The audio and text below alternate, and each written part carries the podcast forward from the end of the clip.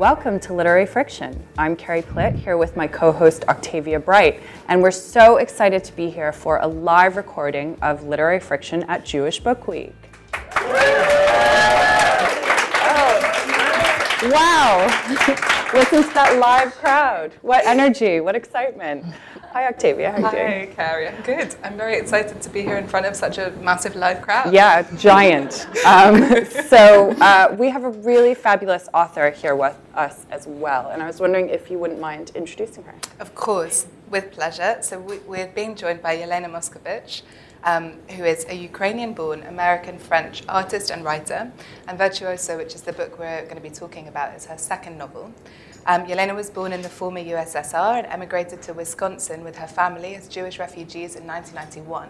After graduating with a degree in playwriting from Emerson College in Boston, she moved to Paris to study at the Lecoq School of Physical Theatre and later gained a master's in art, philosophy, and aesthetics from Université Paris 8. Her plays and performances have been produced around the world, and her work as a visual artist has been exhibited at Queer Biennale Los Angeles, where she has also served as a curator. But uh, she's here in very firmly authorial voice today to talk to us. A multi-talented so woman. Us, Thank you guys so much for having me. Uh, yes, so for the next hour, and we literally have a clock counting us down here, and we cannot go beyond our hour. Um, we will be interviewing Yelena, giving some book recommendations, as we usually do on the podcast. And then we will open it up for the last 15 minutes for questions from the audience. So please um, save any in your head that you have. Um, but first, we've asked Yelena to start with a reading. So would you mind setting it up for us sure, going I, ahead. I would love to. So, Virtuoso is a surreal novel that weaves multiple storylines of queer women in communist Czechoslovakia that's becoming post communist Czech Republic, in Paris, and in the American Midwest. Um, so, uh, there are three main storylines that are sort of weaving around each other, but I'm going to read uh, the main one, which is in the Czech Republic. And it's these two friends, Zorka and Jana. So Zorka is this uh, unruly, delinquent uh, child that's always getting in trouble with her family, the neighborhood, the authorities. Um, and Jana, on the exterior, is this good girl, but on the inside is a discreet dissident in her own right. And so they sort of bond uh, when they meet each other at six in their mutual transgression. So I'm going to read a bit. Um, this is from Zorka's point of view, and so the novel changes point of views uh, from time to time. But this one is Zorka's point of view and a bit of uh, their childhood. Fuck. We were teens, and it was tough. I got my period before Yana, despite being as flat and skinny as a birch tree. So, yeah, I bragged a little.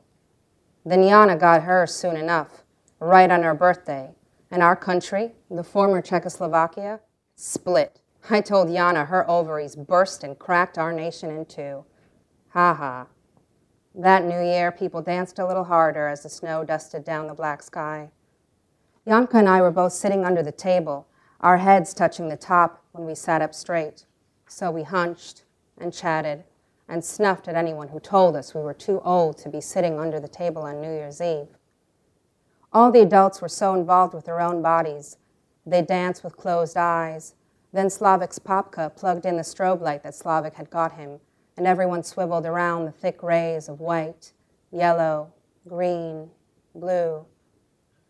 I climbed out from under the table and stood there, wanting to run around their legs like the mala narcissus that I was, Oh, I could feel it swelling up in me. I could have even given my pee trick a go, but that stunt was old news. Yanka climbed out and stood next to me. She pulled out her hand, and I reached it and took it. We were anonymous pillars, standing the test of time. I followed my mamka into the shared kitchen and stood behind her until she turned around. Her eyes flashed. It's not what you think, she said, and began to feign rubbing a stain out of her dress, then stopped and looked up at me and said, If you must know, your father is going to die. She took a breath, and I kept looking at her. So she said, He is ill, and he's going to die young, and I will be left all alone. Her eyes began to heat up. Then she grabbed her skirt again and began rubbing like sparking the fabric against itself. It's awful awful, the diseases that climb into your body and putrefy the organs. You think, oh, it can't happen, or to somebody else, or later, but it swells right up inside you, deep inside, making room for itself until you're wheezing for mercy. Then she just stopped talking. I knew what it was. My index finger was high and snug in my nostril, grabbing at something promising. She slapped my hand out from my face and screamed, Don't pick your nose when I'm explaining death to you. Boże na niebie, Zorka, you're almost a woman. My nail scraped, scraped the inside of my nostril, and a ring of blood and some nose hairs pulled out. My mamka looked at my finger, then at my face, then pulled me into her chest with a frantic grab. My forehead bumped into her collarbone. Yeah, she was trying to hug me. She began murmuring in a silky voice, Please, please, please, my love, don't be weird. She let go of me and walked back towards the party. At the doorway, she stopped. Two men shouted her name at the same time. She bent her knees and shook her ass, holding the sides of the door, then propelled herself forwards and was dancing inside the strobe light colors that were tearing holes into the room. Everyone danced like bodies being resurrected in gunfire. I licked the blood off my finger and told Yanka to come dance with me. I love that you started with fuck. That's very in the I, tradition I of, to, yeah. of, Literary Friction. So yeah. well done.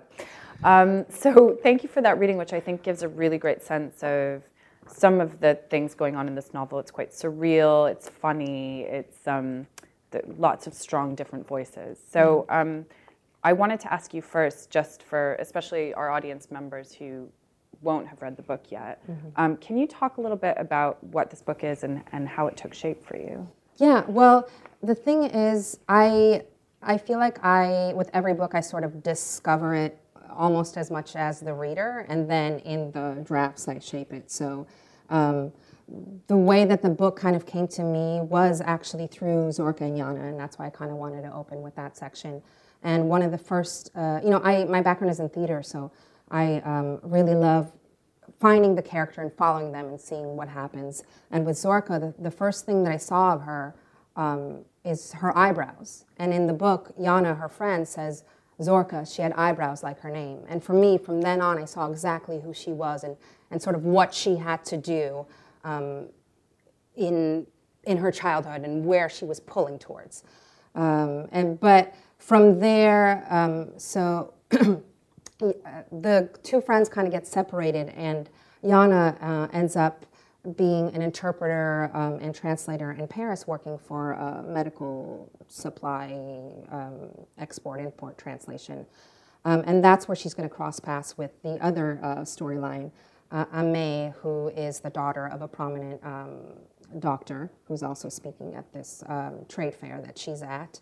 Um, and at the same time, you have these conversations that are happening in this lesbian chat room where this Midwest teen and this Czech housewife that's from a small town right outside of Prague, where they happen to make, I'm not going to give too much away, where they happen to make a certain medical product that's being shipped to Paris.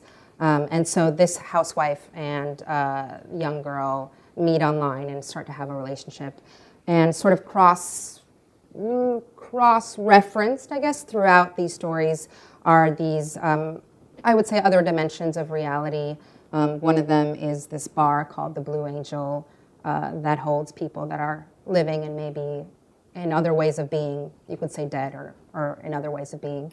Um, and also the presence of angels and archangels that sometimes intervene indirectly. That's a great synopsis of the book. I couldn't have done it any better. No, you nailed it. um, and as you said, it spans lots of different locations, right? Mm-hmm. So you have the former Czechoslovakia, the Czech Republic, mm-hmm Paris, parts of the States. Was and just listening to you describe how Zorka led you through mm. the narrative, did she take you to those places as well? Did you always want to write something that was crossing international boundaries mm. in that way? I, uh, I feel like the sort of the crossing international boundaries is just the my my natural state of being. I think I would have a really hard time sticking to one location just because I've moved around a lot, and I am sort of a product of crossing boundaries.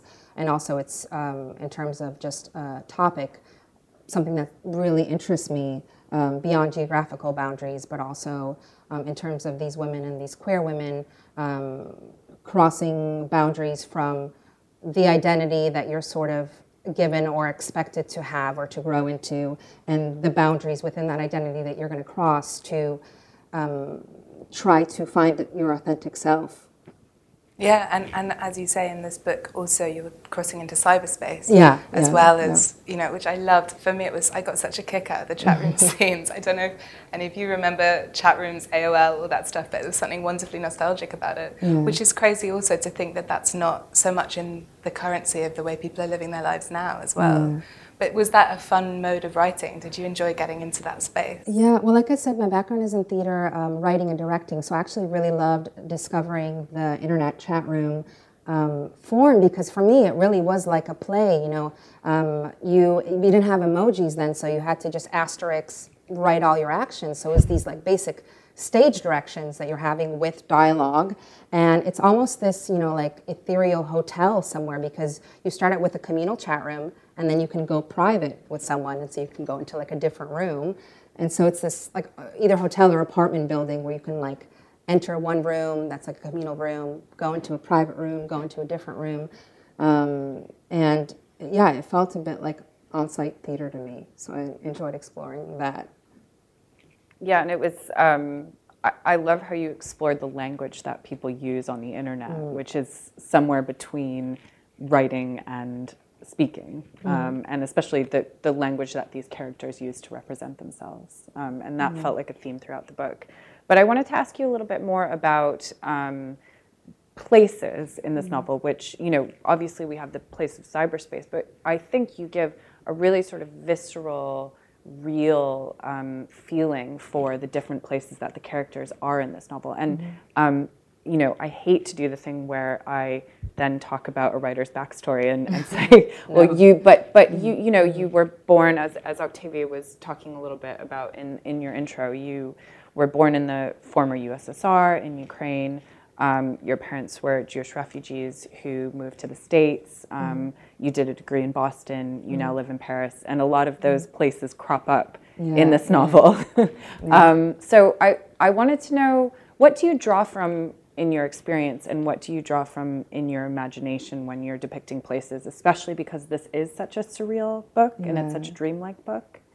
Yeah well i i think place is is all about imagination. So i i, I wouldn't know unless uh, you know you're talking about specific accuracy um, but even the colors of the doors change where you're from. So like what does it mean to um, geo-specify places? And especially um, coming from, for example, I was born in Soviet Ukraine, which is now independent Ukraine. So even you know having this like so, and my my original Soviet passport is handwritten and it says nationality Jewish. So it's like from a country that no longer exists with a nationality that's not a nationality. Um, and then now, actually, I'm French and American, neither of which are I'm blood related to. Um, so I think it's um, I think even if we look at how we live, it's quite creative and imaginative, um, those identities that come up. So I think for me, it's the, it's the same sense. Like if you kind of think about a place slightly out of focus, you'll sense how bizarre it is that anyone is French or American or that you could have very well been born somewhere else and speak a completely different sonoral palette. And it does not come from an intrinsic part of you or a soul that entered a body. That is, that is just our like the imagination of this this civilization. Yeah, it's a really liberating way to think about identity, mm. actually. Excuse me, because it means that you can make choices when I think yeah. it's easy to think that you can't, right? You, these identities are stamped upon you by the culture that surrounds you, and you actually do reach a moment where you can say yes or no to certain elements yeah. of them. Um, I love the fact that you take us through Zorka's eyes um, to a really searing critique of capitalism, which made me personally very happy. Yeah. Um, and, uh, and she says in, in her voice, in your writing, she says, true capitalism is all about names on stuff. Mm. And there's just, just for anyone who hasn't read the book yet, there's a scene where she's arriving in America and she's noticing everyone's got all of these labels on their clothes. And actually, none of us here tonight are very good capitalists. but um, yeah. it really stood out to me, and it, it's something that made me think about how, again, we just accept the surroundings that we're in without questioning them mm. until we read something that makes us reframe it slightly. Mm. Um, and I wondered if that was always an intention, if you wanted to have a to bring up this tension between a character who grew up in a former Soviet mm. country and then came to, you know, the, the big daddy of all capitalist endeavor. Yeah.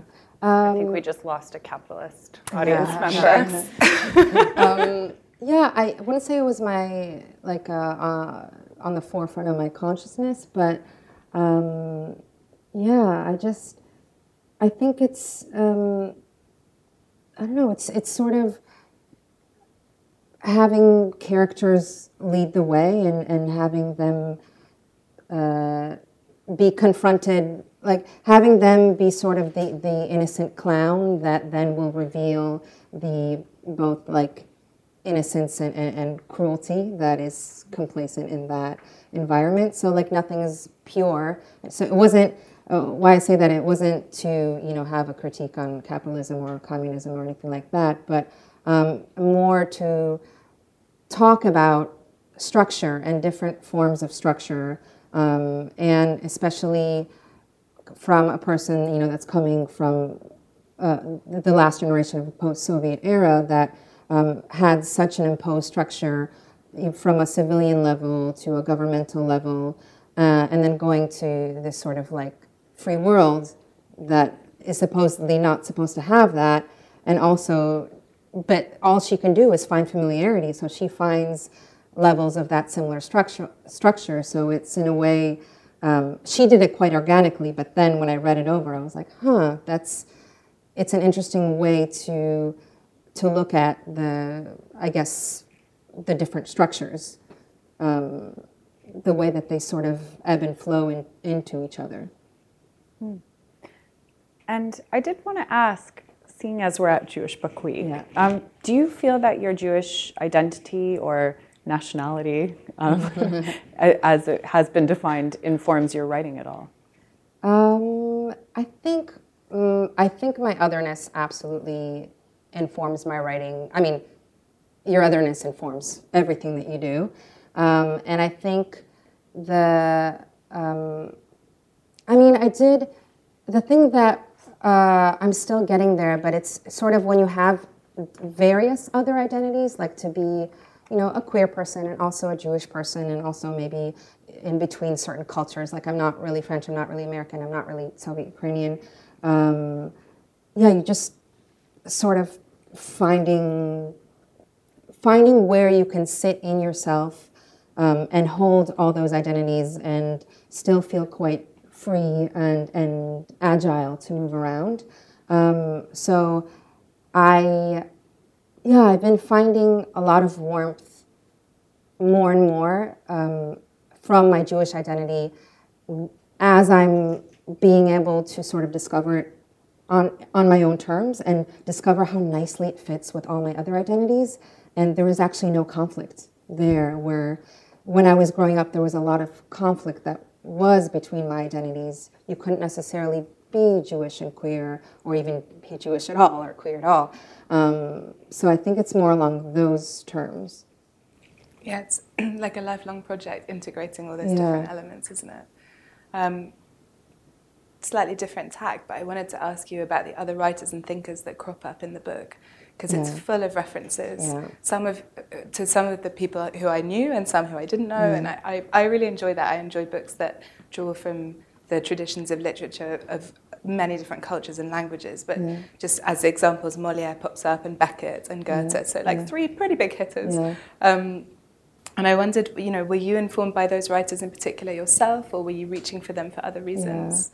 Well, not particularly by those writers, but I think um, anyone that maybe comes from Russian or Slavic culture, there's just this uh, tendency to always be quoting literature and, and work. And so, um, and I grew up in a household where my mom was constantly, um, you know, reading poetry out loud or quoting this or that. And also, when I was young, I was sort of made to now. Now I do it willingly, but I had to memorize Pushkin and, and read it to her, and I had like so, um, and that was just it. Kind of like fit as part of the day, like before your bath, say Pushkin.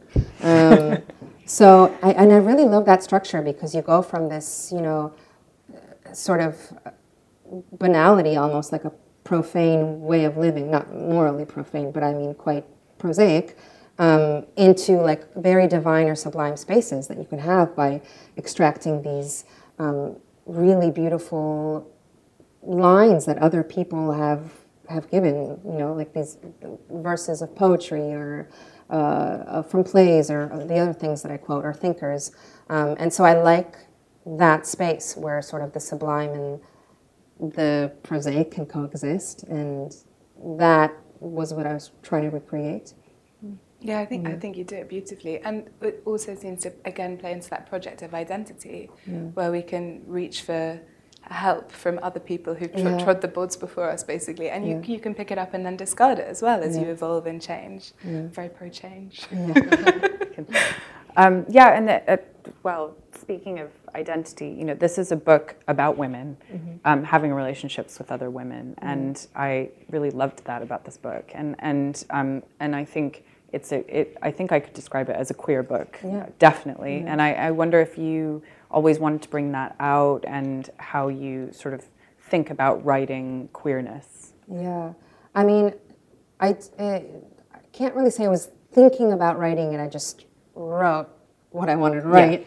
Um, but I did think about it. What I think writing queer characters had a lot to do with my own level of comfortability with my queerness. Um, I, and there were two. There was my comfortability in a, in a, private way, and my comfortability in a public way, because you know the book is more in the, in the public uh, realm.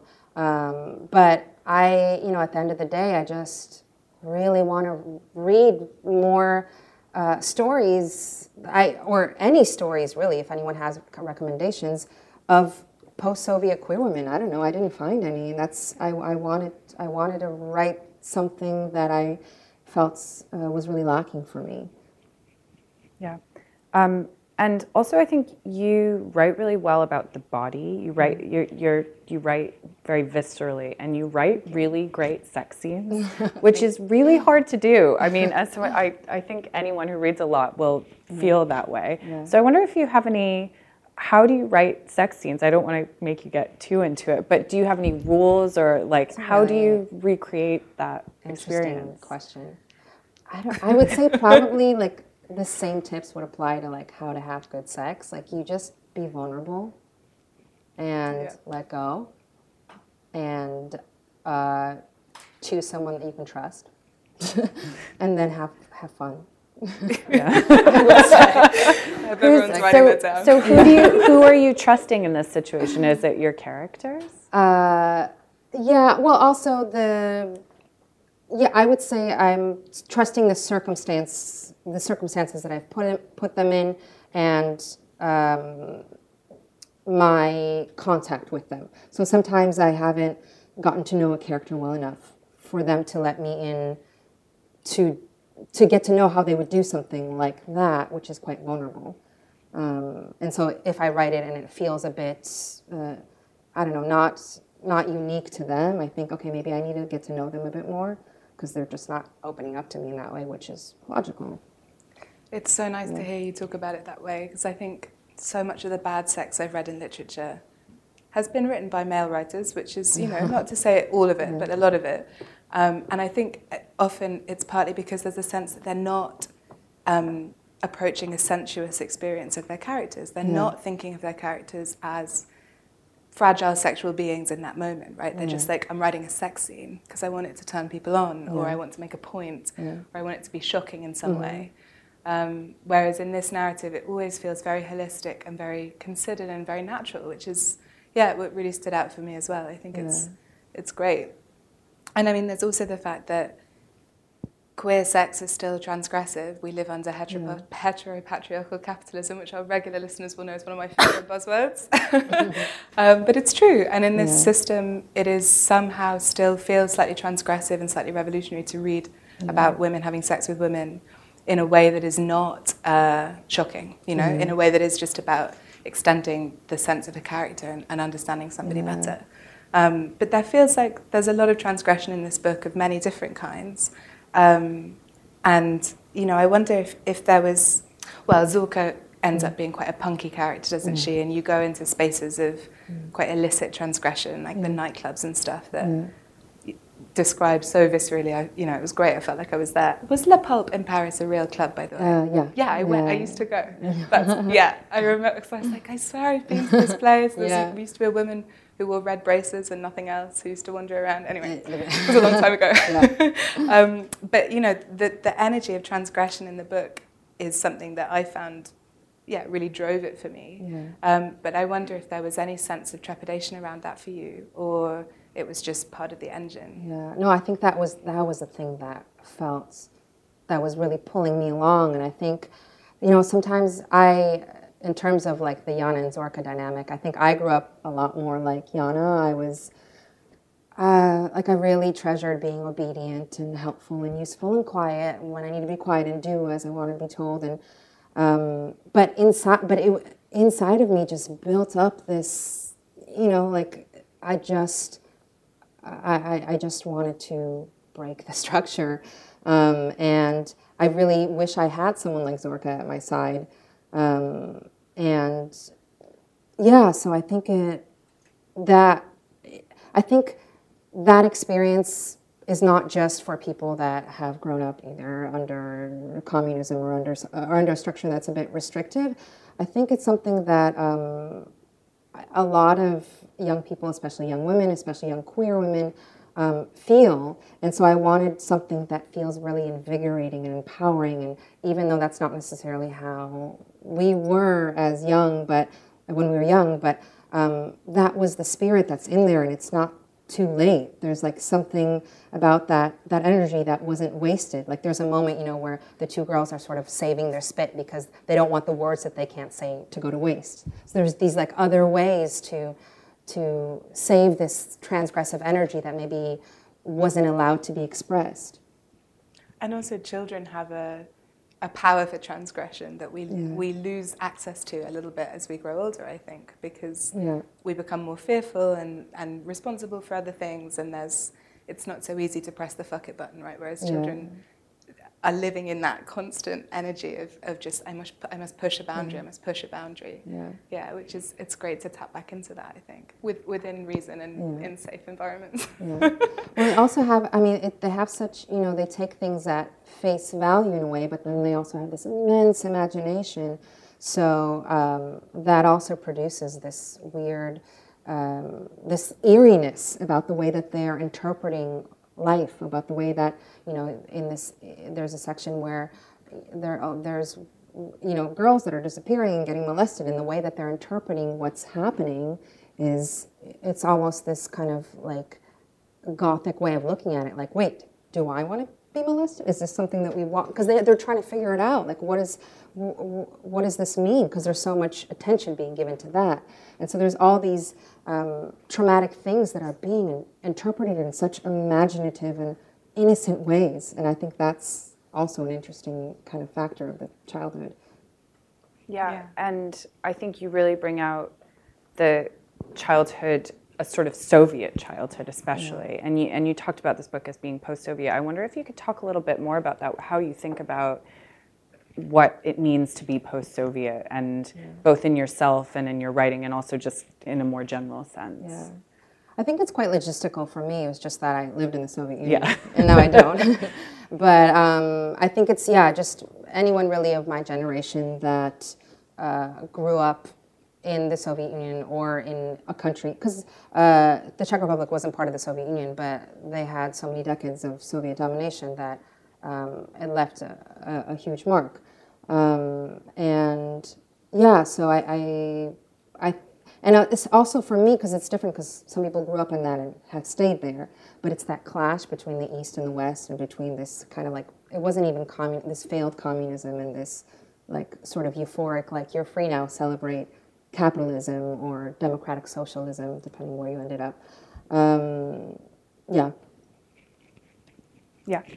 And um, I've got a question about okay. David Lynch. Yeah, yeah. Because quite a few critics yeah. have described the book as, as Lynchian, meaning David Lynch, the filmmaker, um, who's known for obviously this very dark and surreal universe. And you have this space, the Blue Angel mm-hmm. bar, which reminded me a little bit of the Red Room mm. in uh, oh my god, what's it called? The series, the uh, Thank you, Twin Peaks.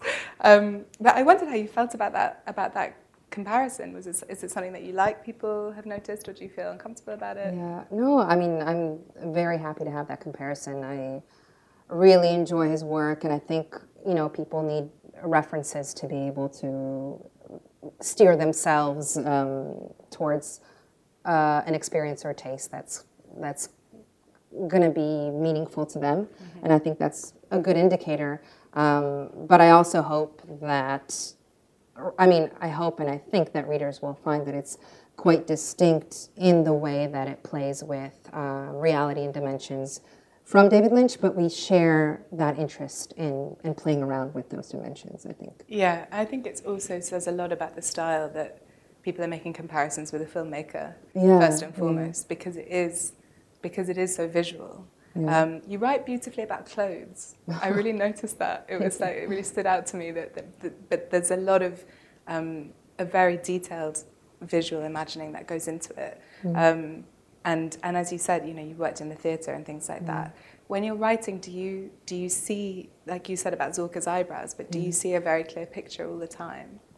Uh, not so much a picture, but I definitely move through pictures. So I do, even though it's funny, I, I, haven't done film, but I very much think as I'm writing, I kind of move through it like a camera.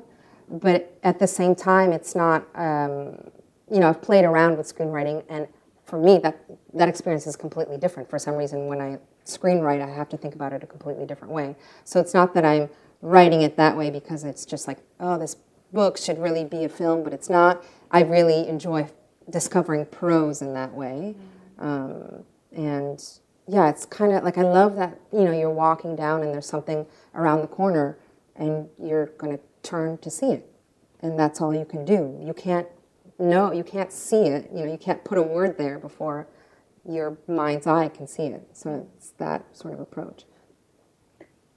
You do so many different kinds of art um, which I think is really cool, first of all. And second of all, I, it just made me think about what it's I, it's a little bit what you were talking about just now just how other kinds of art influence mm-hmm. your writing and i wonder if you think that especially maybe being a visual artist has mm-hmm. has changed the way you write um, yeah i don't know if it's changed the way i write because it's both those things have been or i mean i've been writing and also like doodling and everything my whole life um, I think it's just I, because I'm such a visual person, sometimes to be able to, um, I guess, find a find some sort of release or satisfaction creatively, I need to not use words.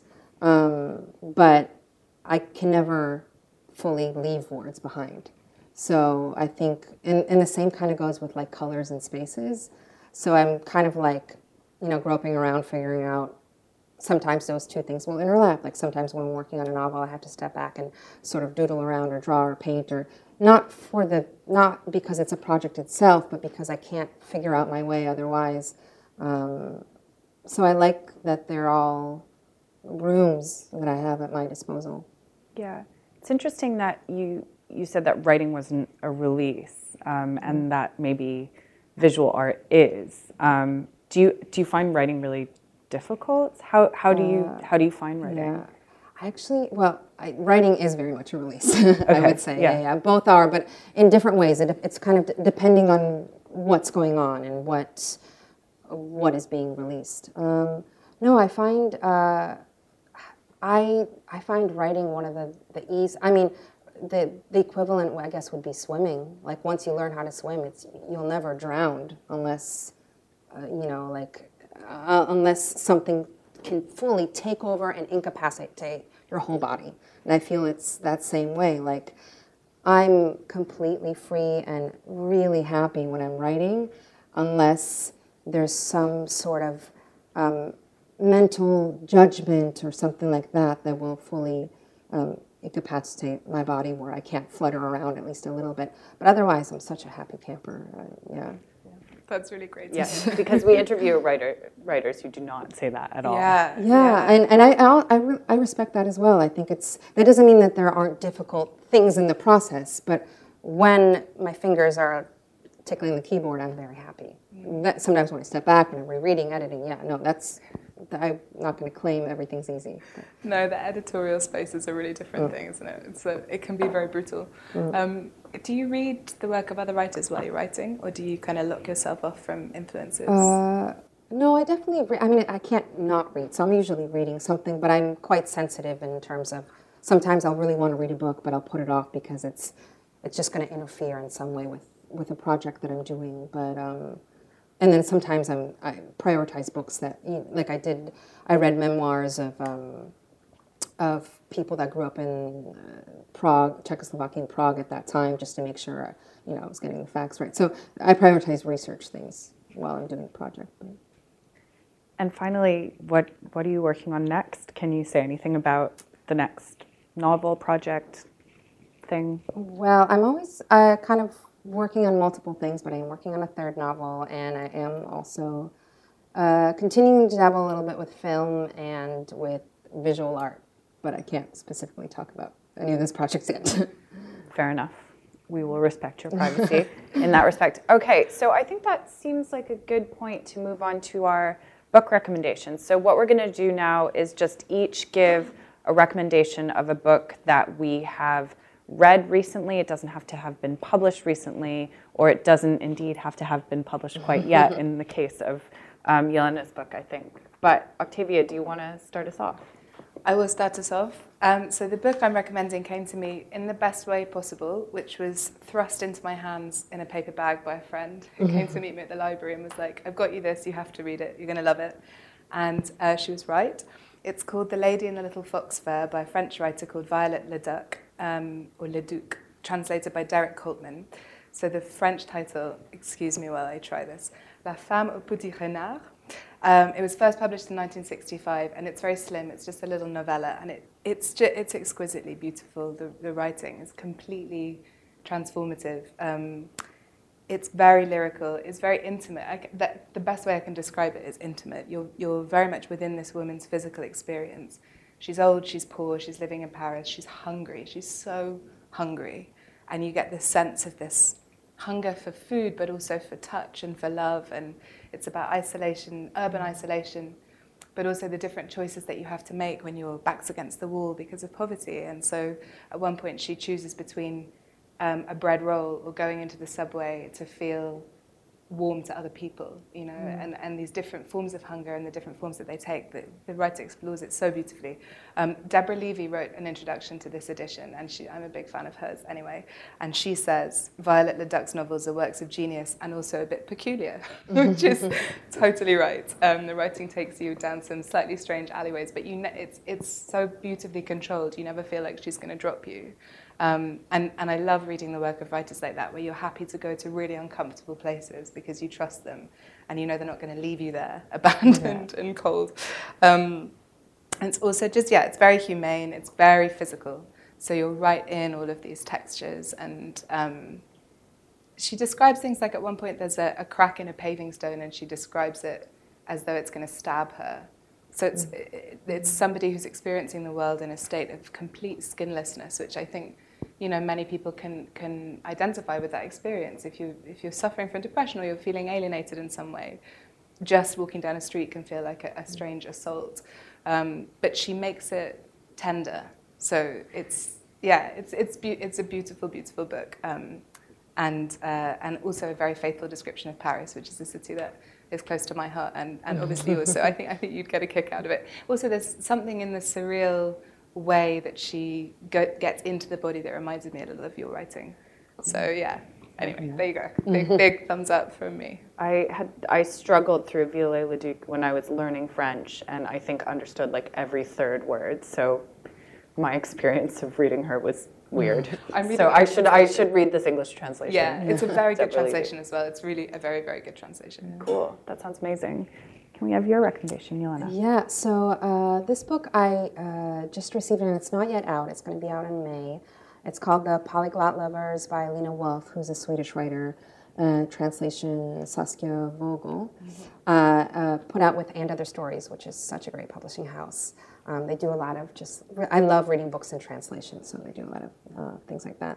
But so The Polyglot Lovers is this kind, it's, also a bit surreal, but it has a, a, very cinematic feel to it. It's quite kind of Scandinavian Gothic. It's about this, uh, and at the same time quite modern. It's about this like 30 something year old woman from a small town in uh, Sweden that goes online to find love and meets this uh, man that lives in Stockholm and sort of decides to take a train to meet him in person. And um, so, and he ends up being this literary critic that's obsessed with Michel Houellebecq um, and she gets basically stranded at his house, and in his living room or in his reading room, there's this uh, manuscript that's called The Polyglot Lovers that basically is going to set off this all, all, the way that certain lives are going to be intertwined, but it becomes like a story within a story within a story because you'll you, will you will meet the author that wrote the book and also this kind of mysterious I won't give it away, but this like woman with glowing skin and sort of flame red hair who's blind who like will wander in and um, so it's kind of like a, a Russian doll style storytelling. Um, but it's also what I love about it. Um, it has that sort of old school thriller tension that you find in maybe like the early like Brian De Palma films or with Daphne du Maurier, who I really love. Um, it re- really reminded me of a story of hers called um, "Kiss Me Again, Stranger," which I also highly recommend to read that story. Um, but uh, but the the thing. Uh, uh, besides sort of this very immersive atmosphere, the thing that I love is the way that she's able to very subtly but um, very poignantly and cleverly um, critique sort of um, literary misogyny. and she does it just so so subtly. I'm not gonna. I'll let you discover how how it happens, but it's um, uh, it's just done in a way where you're so wrapped up in this sort of like Scandinavian um, ice storm and the, these you know very eccentric characters, and all of a sudden you, are hit with very meaningful observations um, about the place of women as subject and also writers in the literary world. So that sounds great. Yeah. That sounds really wonderful. Also, Saskia Vogel, the translator, just had her novel out yes, yesterday. I, which I haven't read it yet. No, me neither. It's on yeah. my list. Called Permission. Yeah. If anyone. Yeah. What Can't about read it? yeah, please share. Um, well, I am not recommending translated fiction. Get out. I know. um, I'm also recommending a book that I don't really think needs a recommendation, and I suspect a lot of people in this room have probably already read it, but it's what I'm reading right now, and I would like to recommend it. Um, and it's called, I don't know if you've heard of it, Becoming by Michelle Obama. um, no, but, but what, why I want to recommend this book is because I tend to shy away from celebrity memoirs. I think, you know, they're usually written with other people. They're usually bland recitations of what have happened in people's lives. And they really don't give you insight into the characters of these people which is exactly why you're reading an autobiography in the first place. And i really do not feel that way about this book. Um, i think it is legitimately actually good. Um, for, i know really high bar there. um, but i well first of all i think she's a really good she's a beautiful writer. It, she's quite straightforward. It's nothing fancy. It's nothing there's no sort of purple prose or, or beautiful metaphors or anything like this, but she, it's really straightforward, good, solid, thoughtful writing. Um, but on top of that, it's a book that I think is thinking incredibly deeply about America, about what it means to be African American in America, about how Michelle Obama was able to succeed in a world set up basically for her not to succeed. Mm and how difficult that was, but also, you know, just telling her story in this way that exposes the myth of um, American meritocracy, all of these things. Mm-hmm. Um, and I just, I'm really enjoying reading it. I mean, all of the stuff about her childhood is fascinating. I really liked, especially reading about when she went to Princeton, which is this incredibly white privileged space, and how she navigated that. But then just, you know, getting a sense of what it's like to be living in the White House as the first lady, as the first family, as the, the first black first family in the White House, the spa- space that was literally built by slaves. Um, I mean, and just having her write that and thinking about that is, is amazing. Um, and she has this great uh, anecdote at the very beginning, which I think who, if that was her idea or if it was an editor's idea, it was, it was a great recommendation for how to start a book where she talks about when she finally, um, it, they aren't living in the White House anymore, and she gets up in the middle of the night and makes herself a cheese sandwich, or I think it's a grilled cheese actually. And she said that would have been absolutely impossible when we were living in the White House because you know a cook would have come downstairs and been like, "Oh, let me make this cheese sandwich for you," and then she would have had to wait, and I would have waken up all these other people. And like, I guess what I'm saying is, if you have been avoiding this book because you think, "Oh, everyone's buying it just because they're obsessed with Michelle Obama and it doesn't have anything interesting to say as a book," I say no, read it. Um, it's it's really great, and I can't wait to keep reading it. Yes, I've been. I would like to read it, and I'm not normally attracted to celebrity memoirs either. Yeah. That is wild, though, to think that the White House was built by slaves. It was built by yeah, slaves. Yeah. Yeah, yeah, yeah. Well, thank you so much. That is that's our show today, as we say on the podcast. Um, thank, thank you. you. to Yelena Moskovich. You've been wonderful. Thank you so much um, to Jewish Book Week, to you, our audience, for your wonderful questions and for sticking with us for an hour. Um, yeah. Yeah, great. You can check us out. Please um, find us on Twitter. We're a podcast. Um, we're also on NTS, which is an online radio station. You and can download us on iTunes, many other places wherever you get your podcasts. Yes. Um, and with that, we'll say good night. Have a lovely evening, and thank you. Thank, thank you. Thank you. Thank you.